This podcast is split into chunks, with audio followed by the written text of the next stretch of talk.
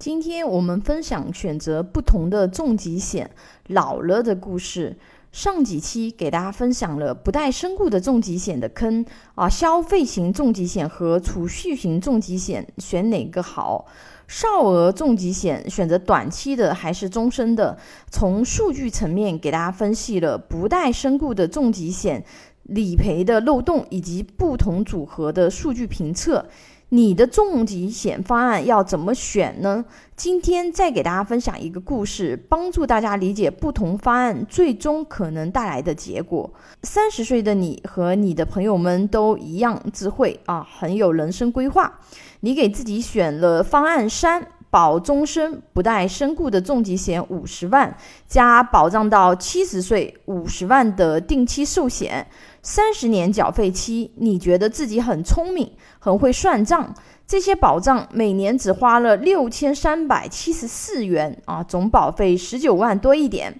大家可以看文稿啊，具体的方案和数据表格里面看起来会更直观一些。你朋友小 A 选了方案一，保终身带身故的重疾险五十万，三十年缴费期啊，年交保费八千八百四十元，总保费约二十六点五万。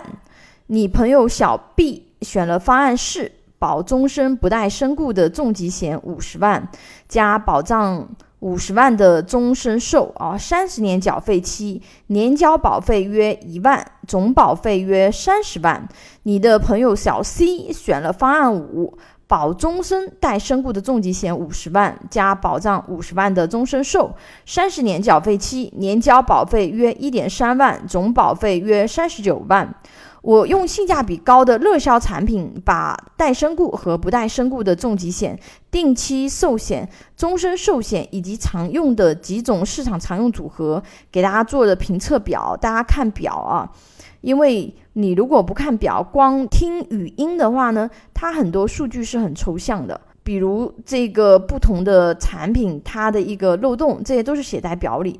啊，缴费期内你的压力会比朋友小啊，杠杆看起来也更高，朋友有些羡慕你。时光匆匆，你和朋友都很幸运啊，平安健康的度过了人生责任最重的青壮年期，到了毫毛之年。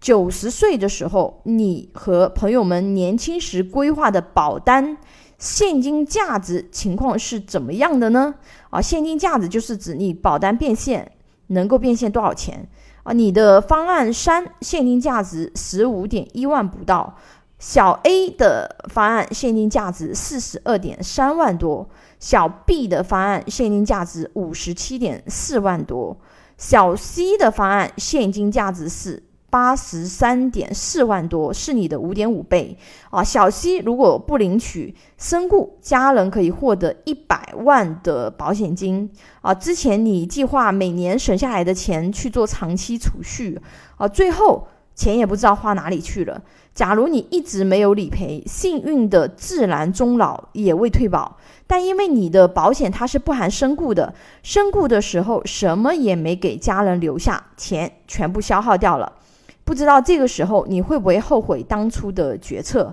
很多人总觉得保险产品收益低啊，我买理财产品，或者我多出来的钱拿去做投资，赚得更多。可是很多钱最后其实也不知道花哪里去了，对吧？世上有几个巴菲特呢？ P to P 理财产品暴雷事件层出不穷，房产也是会有上涨和下跌周期的啊，房产的下跌周期漫长的人生，谁又敢肯定自己不会遇到呢？哦，大家可以看一下那个文稿的一些新闻。当然我们做重疾险的目的是保障疾病啊，只是刚好这一类保单它是有现金价值的资产，因为保险啊它具有安全性强且强制储蓄的功能啊，有可能几十年以后你啥也没有存下，只有你年轻时做的保单留在那里熠熠生辉啊，既能保障自己又是一笔能变现的资产。